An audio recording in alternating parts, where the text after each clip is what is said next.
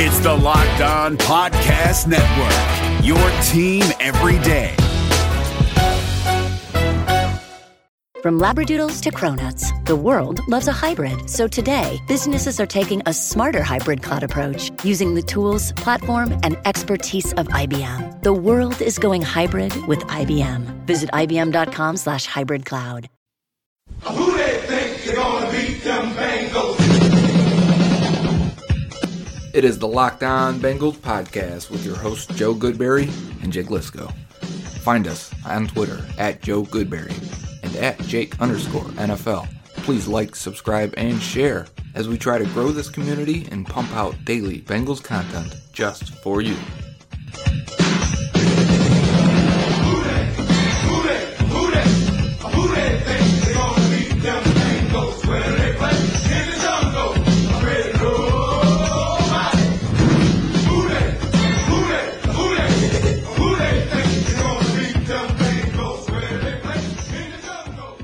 What up, Bengals fans, and welcome to another episode of the Locked On Bengals Podcast. It is midnight Eastern time. The second and third rounds of the N F L draft are in the books, and we're here to tell you what the Bengals have done. Joe and I both nailed, my official mock draft nailed the third round pick, but we were both wrong about the second round target. We're not upset about either of the picks, though, and so far generally pleased with the draft. So that is where we'll start today, and then we'll set the table for day three of the draft. Still plenty of very good players to be picked, and we will get into that for the third segment of the show. But first, we'll talk about the Bengals picks in the second and third round, who they passed up on, and why the guys they picked might make sense for their future.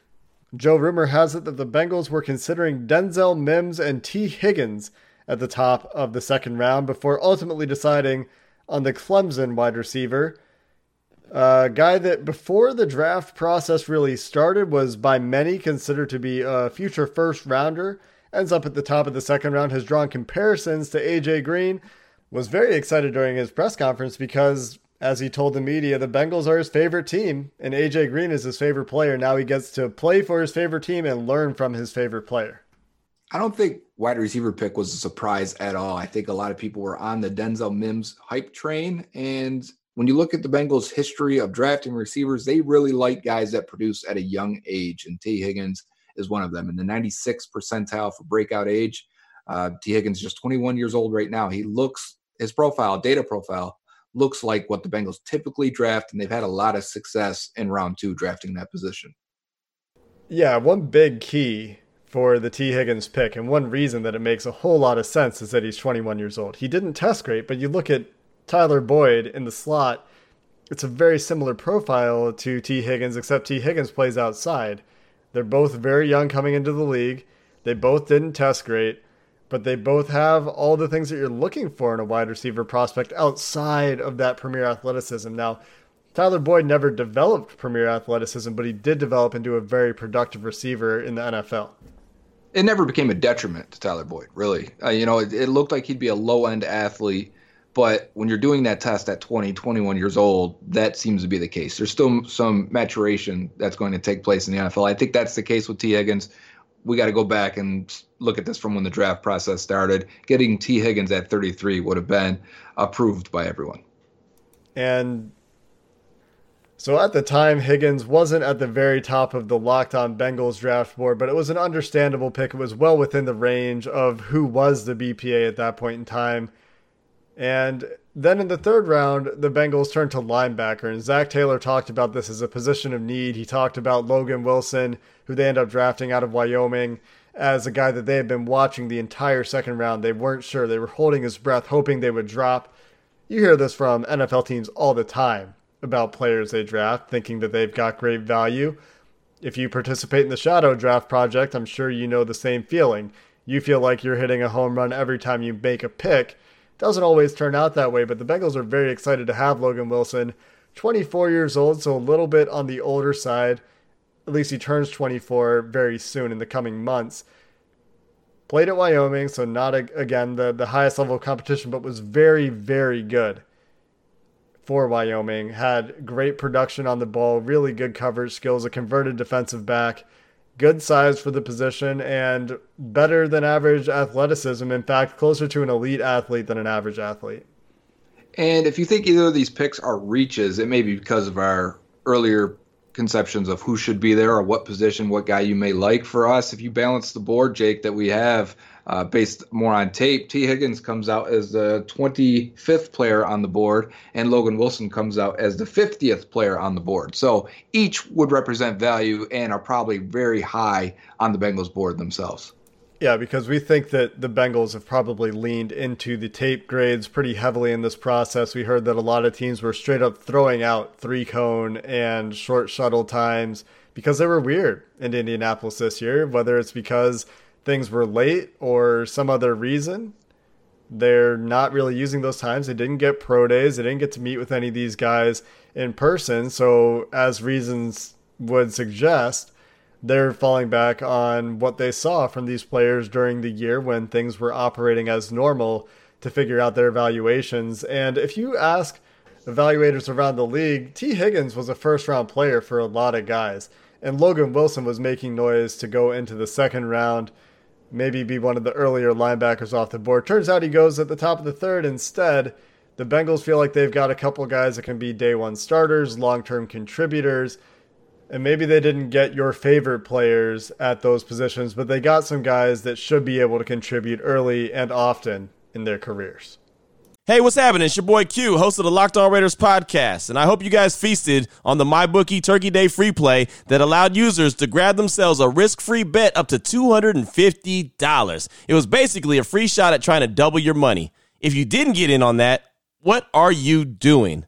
Nah, but seriously, now is the time to get some skin in the game with MyBookie, where odds boost, lightning deals, and free bets await all season long. And with the N F L playoffs right around the corner, we know who these teams are. We know what they're capable of, and it's not difficult to find some value in the lines. Whether you're a first-time customer or have been playing with MyBookie for years, there is no shortage of value to be found in the thousands of game lines, unique prop bets, and contests that they offer every week. Sign up or get reloaded today. Find an edge, make your bet, and get paid. They also boast a fully fledged casino platform giving you access to all the classic table, slot, and card games you'd expect to find at your local spot. And the best part is, at MyBookie, the doors never close, so you can continue to build your bankroll even after the stadium lights have gone out. Make the right play and sign up today at MyBookie. And when you do, use promo code LOCKEDON to get your deposit match halfway, all the way up to a thousand bucks. The terms are simple. You put in two hundred dollars, they'll match you with another one hundred dollars in your account. If you were already planning to bet this season, this is free betting money.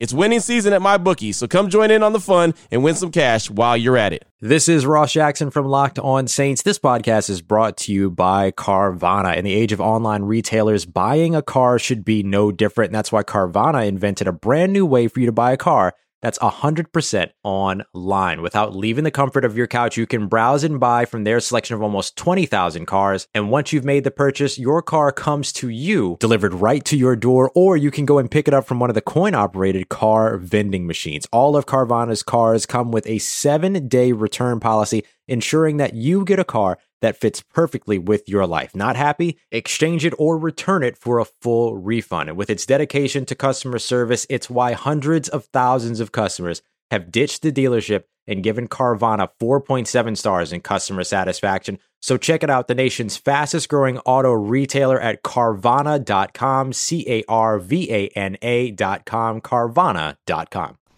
So the situation at thirty-three, the pick we've been waiting for, at least the most intriguing pick of the premium picks for the Bengals. Uh, we had all night to think about it, all day. It really wasn't much going on until just a few hours before the draft kicked off at six p.m. here, so or seven p.m., I'm sorry. But uh, that's when the rumor started to come out that the Bengals were trying to trade back, were hoping to trade back. It was names like Ross Blacklock from T C U, the defensive tackle. Um, obviously on our boards were Josh Jones, offensive lineman from Houston, and Denzel Mims, wide receiver of Baylor. But not too far off our board is where the Bengals end up going with Tee Higgins. And again, I think that's a fine pick. I think what's throwing people off is we had so much time to isolate a few of those players and, and start to really get on board with picking them. And the Bengals ultimately did not choose Josh Jones. He fell at least another twenty-something picks down the board until, uh, I don't even know where he went. Jets? Who was that? I can't remember, Jake, but it's not it's not important, guys. Denzel Mims goes to the Jets about twenty picks later. That's what I was thinking of. And the Bengals uh, never get a chance for them in the third round. So Tee Higgins at thirty-three, Jake, you feel good about that? What kind of grade are you giving that one? I'm giving that one an A minus is where I come down at it. I'm happy to see a receiver here. I'm happy to see a premium receiver here because I really do like a lot of things about Tee Higgins. He brings a lot of skills to the table at wide receiver that I think fit really well with what Joe Burrow does. And, and what really sells me on the pick is that he wants badly. He wanted to play for Cincinnati. He talked about in his press conference that he was talking to his friends before the draft, like, hey, man, I might have a go chance to go play with A J Green. And just seeing how happy he was, seeing how well he connected with Zach Taylor, I'm sure he's going to learn really well from A J Green. That's a really solid outside receiver of the future, and he can play that X position that the Bengals need as they try to get A J Green protected off the line of scrimmage, move him into the slot more, move him to the Z wide receiver position a little bit more. It'll be interesting to see what this means for John Ross in particular, how that battle works out, how they end up splitting time. But Bengals coaches, who probably aren't expecting to have Ross beyond this year, could see it as a one-year positive in the very different skills that these guys both bring to the field. Get uh, Higgins out there for certain types of plays, get him exposed, get him some reps in to get him ready for the future, but you still have John Ross as that deep threat this year. Yeah, I want to correct. Uh, Josh Jones was available for a third-round pick. He went to the Arizona Cardinals, which I thought was a fantastic job of them of, of finally getting an offensive lineman. But, yeah, for Higgins, for me, when I watched him, I gave him a pretty good high tape grade of eighty-six out of one hundred, which is pretty much where he should have gone. That means end of the first, early second. And uh, I see a guy that's very smooth vertically, get, has nice build-up speed, uh, can run after the catch a little bit, plays the ball well downfield, very good ball tracking, very good hands for the most part. He did have an eight percent drop rate. Uh, but when I I don't think he's as explosive as Mims. I'll just compare him to the guy a lot of people asked about. I don't think he's as explosive horizontally. Uh, I don't think he's as explosive vertically uh, and jumping in that in that range and twisting and catching the ball. But I do think you get a guy with a wide catch radius, maybe the widest in this draft, and somebody that would be perfect with Joe Burrow. That's part of the pairing, right? You want a guy that's going to grow with him for that next five years. You want a guy that, like Burrow had at L S U, guys that are great with the back shoulder stuff, guys that can stretch the field vertically and uh, and, and with good accuracy and anticipation from your quarterback, you should be able to get a lot of these um, contested balls to go in your favor with a guy like Tee Higgins. Yeah, it's it's interesting. The comparison for a lot of people for Tee Higgins, at least a few people, was A J Green. Matt Miller absolutely loved this pick from the Bleacher Report. Tee Higgins is not the athlete that A J Green is, and it's really the jump. It's a vertical jump in particular. His broad jump was actually pretty good, seventy-sixth percentile, but his vert comes in at the sixteenth percentile according to R A S. That is not a very good number, but generally speaking, really good ball skills. He has very long arms. He has thirty-four and quarter inch, uh, an eighth of an inch arms. Has good size for the receiver position. So you start to think about him as a box out kind of player, as a guy who's going to win at the catch point. That is something that does pair really well with Joe Burrow. We see him do it all the time. You go back and watch his L S U tape, you see him throwing those back shoulder plays, and that's the kind of thing that should work really well with Tee Higgins. Yeah, and he said he mirrored his game after A J Green, and it's funny because that comparison has been thrown out before. You can see it in the way they move. You know, some guys are really good at that. You can see someone dance, and you can you can pick up that dance right away. Tee Higgins must have watched a lot of A J Green because he moves very similar. It helps that they're built very similarly. Tall, lanky. I don't think he gets in and out of his cuts as well as A J Green, but that's the difference between a guy who goes top five and a guy who's still there at the top of round two. Yeah, I mean, if Higgins tests a little bit better, if he jumps a little bit higher, then he's not going to be available at that point. But, I mean, it also doesn't show up on tape. But as you mentioned, Joe, during our stream today, the twenty-one-year-olds don't always test the best unless they're real athletic freaks. Sometimes it takes a little bit of time to come into their own. Tee Higgins still has time to mature physically. You don't really see guys come into their prime until they're twenty-six, you know, if you go by baseball anyways, twenty-six is a hitting prime. It's got to be similar for football. twenty-six to thirty is roughly the prime for most N F L positions. So Tee Higgins has a lot of time to learn, and he gets to start at a young age with a coach that it sounds like he connected really well with. So that's pretty exciting stuff. And the fact that Denzel Mims went so much later. You saw Matt Rule pass on him in Carolina, and Bob Bicknell, who coached him when he was at Baylor, passes on him.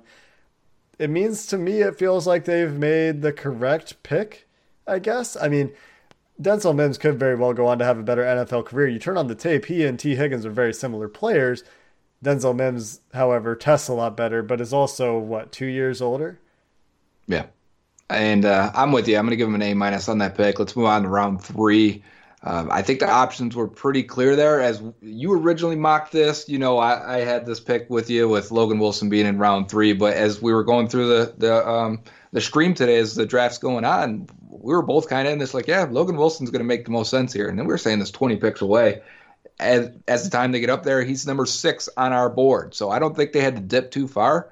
Uh, I really like Logan Wilson. I think he's got everything you look for in terms of size, production, athleticism, and the tape is really good for a lot of ways. I think he's the most accomplished cover guy, cover linebacker in this draft. And that includes Isaiah Simmons, only because, you know, I'm looking for more uh, middle linebacker stuff, actually turning your hips, flipping and, and, and covering that deep middle, you know, carrying that seam and, and making plays on the ball. ten interceptions in his career is pretty rare. You rarely even find a guy with five picks from linebacker coming out of college. So, uh, you can go and watch highlight tapes of him, and it's just him making plays on the ball. And I think he run fits very well. And so I don't want to make it sound like he's some finesse guy in a, in a low-end conference. His strength is actually against the run. He's a tackle machine and a very good tackler, sound tackler, uh, one of the better ones in this class. But we he ended up coming out really good on our grade. And, and um, a fringe first, we heard teams really liked him. I felt like the Bengals would have taken him mid for, mid-second round.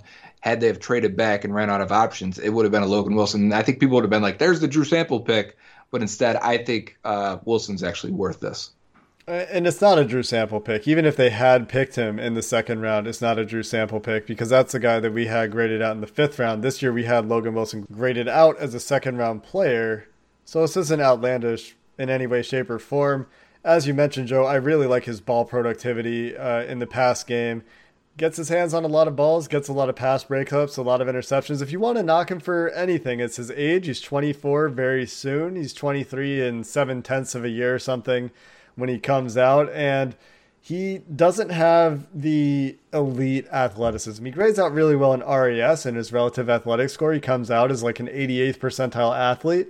But he doesn't have elite bursts. He doesn't have elite speed. He has good speed. He has good bursts. He has good agility. Nothing really stands out. And this is the same as Drew Sample, actually, in a lot of ways. Now that I'm saying it mm-hmm. out loud, Drew Sample, another guy that tests out as a, an above-average athlete, but didn't have any elite tool in the athletic toolkit. And Drew Sample, by no means, looks like an elite athlete. And, and neither does Logan Wilson on tape, but he looks like a good enough athlete, and he looks very smart. He understands what his job is. He plays his job correctly. He's good at reading the quarterback, really good read and react. In the pass game, Joe, you talked about his run fits, and I think he hits the ground running. I think he plays right away. He is going to have a learning curve for the speed of the N F L game from going from Wyoming to an N F L competition, but the maturity should really help. And for the Bengals, this is another guy with size that you really have to like because you're, you're not sacrificing really anything here in the A F C North except for the top-end speed and explosion.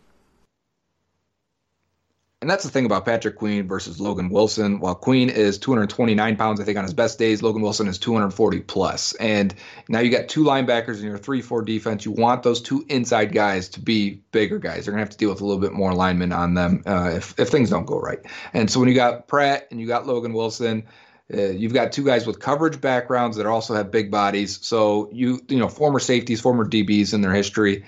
I think Wilson slides in with Binds. Maybe he's the backup at first. Maybe he's only behind him in the base defense and then nickel package. That's where I think Wilson's going to make his his uh, footprint right away. And he's a guy with like twenty-six hundred career snaps in college. He's ready to play. He's a guy that makes calls and, and can do that uh, if Pratt's not ready or however that works out and shakes out. But I just think overall, this is a different mix of linebacker than they're typically used to. You don't normally have for the Bengals, athletic big guys that have coverage backgrounds. And now you have two of them. I don't know the last time we can say that.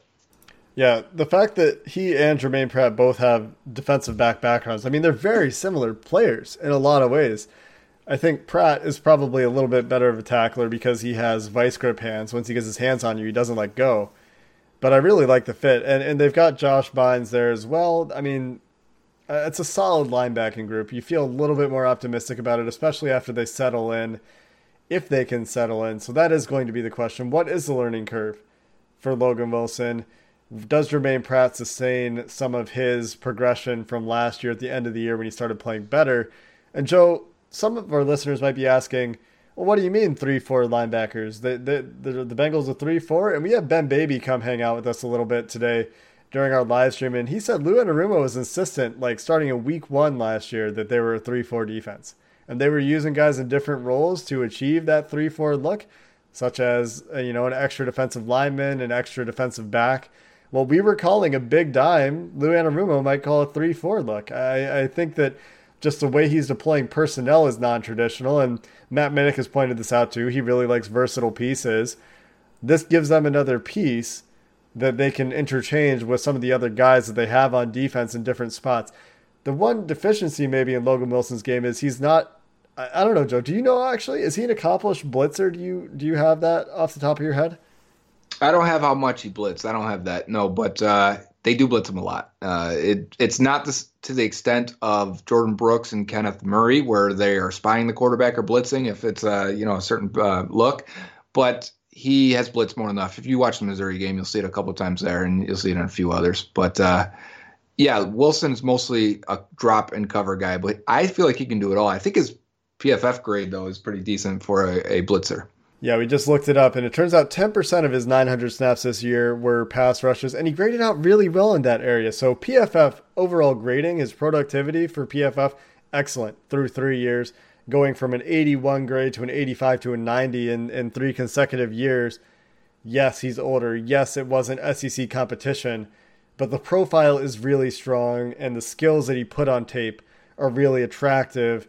I can totally get behind Logan Wilson in the third round, and I mocked it there, so I'll take being right about a mock. I know Joe had the same thing as me before he changed it up for the sake of being different. Missed on Josh Jones, but hit Logan Wilson in the third round, and Josh Jones had a weird fall. We're not really sure why he fell, but it ended up at the bottom end of his range, near the mid-seventies, and goes to Arizona, who I think had a very fine draft, but does not end up a Bengal. I would give this pick a solid B plus. I think that I would have preferred Josh Jones here.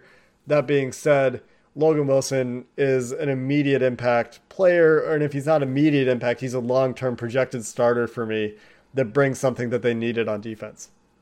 Yeah, I'll give it a B plus too. I said the same thing, so we're we're right in line here. I've just got some stats while we're because we're streaming while we're recording this. If you're the part of the group that's only hearing the recording, and we had a comment here from Burrow Time, which is a perfect name. Logan Wilson stats, okay? So nine hundred twenty-three snaps last year, eight and a half for a loss, twelve missed tackles, one forced fumble, thirteen quarterback pressures. He was targeted on fifty-six passing attempts. He gave up thirty-seven catches, two for a touchdown, four interceptions, which one was returned for a touchdown, and four pass breakups. I imagine that um, constitutes a very nice passer rating against him in favor of Logan Wilson. Seven pass breakups.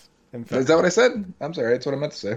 So wide receiver of the future, linebacker of the future. That is day two. We'll set the table for day three coming up next. Support for this podcast comes from C D W and Dell Technologies. At C D W G, we get that migrating your agency to a hyper-converged infrastructure is challenging. Like me switching to decaf. Gotta do it, don't want to do it, but gotta do it. Whoa, slow down, friend. C D W G's experts can help simplify your transition from legacy to hyper-converged infrastructure with Dell E M C solutions that offer speed and agility. Do it, do it. Have you done it? Is it done yet? Why isn't it done yet? I T orchestration by C D W G. People who get it. Find out more at cdwg.com slash Dell EMC. Support for this podcast comes from The First One with D J Khaled, a new podcast only available on Amazon Music. What's up, y'all? This is D J Khaled, and this is The First One. We hear from all the A-list music stars like J Balvin, Nas, and Kelly Rowland about songs that didn't change the game, but changed their life. It's almost like sometimes before you even get into industry, it's like you set up to fail. And there's so many moments where you can win. And the winning is great, but it's so many things that you go through to get to the win. And so much more, who tell their stories about their first hits that took them to the next level, changed their life, overlooked to being overbooked. When I was recording the song, I already knew it was going to be a global hit. And I'm not joking, my G. I really felt it inside of me. I was like, I just can't wait to see her number one. Join me every Thursday with The First One Drops, only on Amazon Music. Let's go. So let's set the table for day three, where the Bengals will have four picks, rounds four through seven. Um, and I think looking at the board, there's some surprising guys that are still there. It was a, as expected, Jake, a murderous row there in those final fifteen picks or so with all those comp picks at the end of round three. A lot of guys that we were interested in went. I even saw a tweet from Paul Denner Junior that said uh, Adam Troutman of Dayton, Dayton went to the Saints, and he thought that could have been a sneaky pick had he lasted a few more, and the Saints traded up for that one. So I, I found that tweet very interesting. But let's reset the board. Let's find a few targets, uh, some guys that we'll talk about all day tomorrow and tweet and debate and figure out. Can we talk about the murderers row just a little bit more first? Because this is something we experienced every time we did a mock draft, and I think it's largely because there are those extra compensatory picks that got thrown in this year, and I've complained about it a few times. And this is the last time I really get to complain about it, I think. We see in that range Malik Harrison, Matt Peart, Dalton Keene, who, Joe, you have mocked to the Bengals in the sixth round, Alex Highsmith from Charlotte, who I would have been very open to as an edge rusher somewhere in this range, goes to Pittsburgh.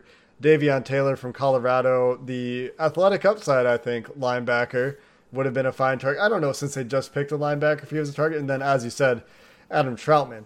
Another interesting note, just in reviewing the day, going back to the top of the uh, third round, the Panthers traded ahead of the Bengals for pick sixty-four, where they picked Jeremy Chinn right before the Bengals picked Logan Wilson. Wonder if there's anything to that, or if they were just trying to get ahead of some of the other teams and the Bengals did not want to trade back. But yeah, let's get into who is left, because there are still some guys that we really like. And the first two guys on our list, Joe, are guys that I think could be Bengals targets, and Curtis Weaver and Ameek Robertson. Yeah, and I like two, both of them now. I mean, I really liked Robertson anyways. I took him in my shadow team for round three, so top of round three. Um, so, yeah, if Bengals need a nickel corner after this, after this year, Mackenzie Alexander on a one-year deal, I think Robertson would be perfect fit for, fit for them. I really like him. Curtis Weaver is more of an interesting one, right? I've got a lower tape grade on him, but the production was there. Uh, I think and now we're getting to the fourth round. This is how those guys like Carl Lawson end up there, and that they're still end up having very productive careers, although I liked Lawson more on tape. Point is, you get a good prospect here that has a chance to reach his potential, and I think that's what Weaver is. He doesn't look like the the, the guy I normally would like on tape. He's a little bit stiff. He wins a lot without winning the entire play, and, and it comes off a little weird at times. So it's no surprise to me that he's still here, but we are talking fourth round. And he had some really good production his entire career at Boise State. And and that's P F F's point on him. P F F would, I'm almost positive, have Curtis Weaver as a top player available right now. I haven't gone to look specifically, but I can all but guarantee you he's their B P A right now, because he put together elite production year in, year out. I agree with you. On tape, he looks a little bit unathletic. He looks a little bit slow at times. I have some motor questions, but the productivity is pretty consistent for Weaver, and the Bengals only have three edge rushers on their team. Weaver is a big enough guy, I think, that he has a little bit of versatility to his game. And it wouldn't be shocking, but I also don't think that that's necessarily the direction the Bengals go here. Kenny Willekes, if we're talking about an edge guy, is is getting up near the top of our board, and he's I just he's the kind of guy I think the Bengals would really like. Mm-hmm. Especially Senior Bowl, another tie-in there. They took Logan Wilson, really the first chance to take a guy, because they took Burrow, who didn't attend, and then Higgins, who was an underclassman. Then they go and take Wilson. So we, I, I'm still expecting a Senior Bowl run of some sort here. I think people are interested in the offensive line, because the Bengals passed on Josh Jones mm-hmm. twice. Uh, we didn't see too many O-linemen actually go. I think there's still a few guys here that I think could come in, maybe not start as rookies, but maybe fight, contribute, push the guys around them, and maybe in a year or two, they're your starters. So let's look at the top of the board here, who we have. And you got Jack Driscoll from Auburn, was a tackle. I think he projects to a guard, maybe backup swing tackle type guy. Um, he, I think he could be a guy who pushes this year for a guard position. Uh, I think there's a few offensive linemen, though, that could do that. John Simpson being another out of Clemson. You're talking about a big body guy who has a lot of power to him. Uh, loses a little bit more than Dr- Driscoll does, I think, at a higher rate, but can recover a little bit better than than Driscoll does. So if that makes sense, I think uh, Simpson would be a really good right guard. But there's also a couple more here really quickly. Uh, Tyler Biadasz, I think if you would have asked us in two thousand nineteen, where is he going to go? I think a lot of people would have said high round two. Uh, he didn't play as well as he did in twenty eighteen. He was hurt, and now he's here in the fourth round. He's Billy Price in the fourth round. Would you like to roll that dice again? I think now the value would be worth it, and you can do that. Uh, maybe he's your center. Maybe he's your guard. I don't think that means he's center right away. We should start those guys at guard like they didn't do with Billy Price. So uh, maybe that's the path for Tyler Biadasz. The last guy to talk about here is another Senior Bowl guy, and that's Ben Bartch. He didn't test at the Combine. He had an injury at the Senior Bowl where he had to bow out, but he showed very well there. Small school guy from Saint John's. Held his own at the Senior Bowl. Actually was one of the better linemen at the Senior Bowl. Josh Jones was better, if you ask P F F, and they do grade the players in practices, so there's some reason to believe them there. They've got some data to back their uh, their their claim there. But Bartch, uh, shorter arms than you'd like for a tackle, but another guy similar to the Auburn tackle that projects to guard, whose name is Jack escaping Driscoll. me, Jack Driscoll. Uh, can do both things. And if you're looking for a guy that can kind of fill both roles and is likely to play for you earlier as guard, Ben Bartch could be a guy too, and the Bengals had him at the Senior Bowl on their roster, so a lot of exposure there. The offensive line, though, really thins out, I think, after this pick. After this, you, you start to get down into the fourth round. Hakeem Adeniji, if he's still available, is one guy that you might like. I know a lot of people like Nick Harris from Washington, but I'm not sure if he can play guard. I think he might be more strictly a center. And then Ben Ben Bredesen from Michigan, who we noticed when we were watching Cesar Ruiz, Joe, a guy that I said, you know what, I think they're going to end up with one of these Michigan guys. Well, maybe it'll be him, but that I don't think would be until at least the fifth round. And that's where we're looking at offensive line, at least for the guys that we have on our radar. You're holding up two fingers. It sounds like there's two other guys. Yeah, we missed two on there on here. We just didn't mention them. We just uh, kind of skipped over this section of Prince Tagovailoa and oh. Netani Muti. You know, I think either of them could have went in the third round, and yeah. it wouldn't have been a shocker, right? So uh, at this point, they could be near the, the top of the board. They grade a little bit lower for us, but they've got in, uh, injury history, and, and there's a little bit of projection there for both of them. Um, so. Yes, those could be easy picks here and, and potentially starters down the line because they definitely have the talent worthy of it. So, Jake, um, is there anyone you're hoping for? Is there anything you're, you would like to see or maybe a, a prediction for this pick? It's hard because all the guys that I really would like for them to pick, we haven't really talked about in depth, but they're all defensive guys. Ameek Robertson, James Lynch, uh, Akeem Davis-Gaither if they wanted to double up at linebacker. Bradley Anai at this point I think is a really good value because of how good his hand usage is. He was just dominant at the Senior Bowl too against the Bengals, so they saw him on the receiving end of that beatdown. Kenny Willekes, a defensive player that I really like. So the guys that I, I seem to be gravitating to on the defensive side of the ball, if they choose to go with a luxury pick, an upside luxury pick based on athleticism. Albert O from Missouri, the tight end, would be a really fun pick at the top of the fourth round. But if they stick with kind of uh, uh, trying to marry value with need and trying to hit at least somebody on the offensive line, I think for me the guy would be Ben Bartch at this point, followed by Jack Driscoll. I think I mocked them in the fourth round, Antonio Gandy-Golden, but that's no longer really on the table having drafted Tee Higgins in the second round.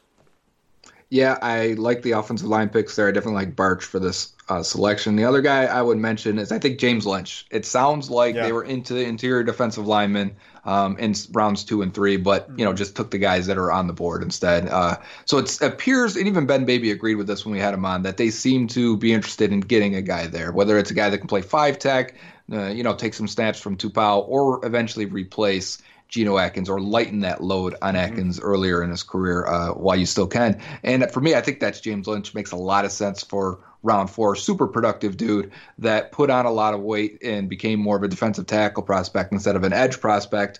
Uh, and I think he'd be a future dominant pass rusher from inside. Another guy that I really wouldn't be disappointed with is Prince Tagovailoa.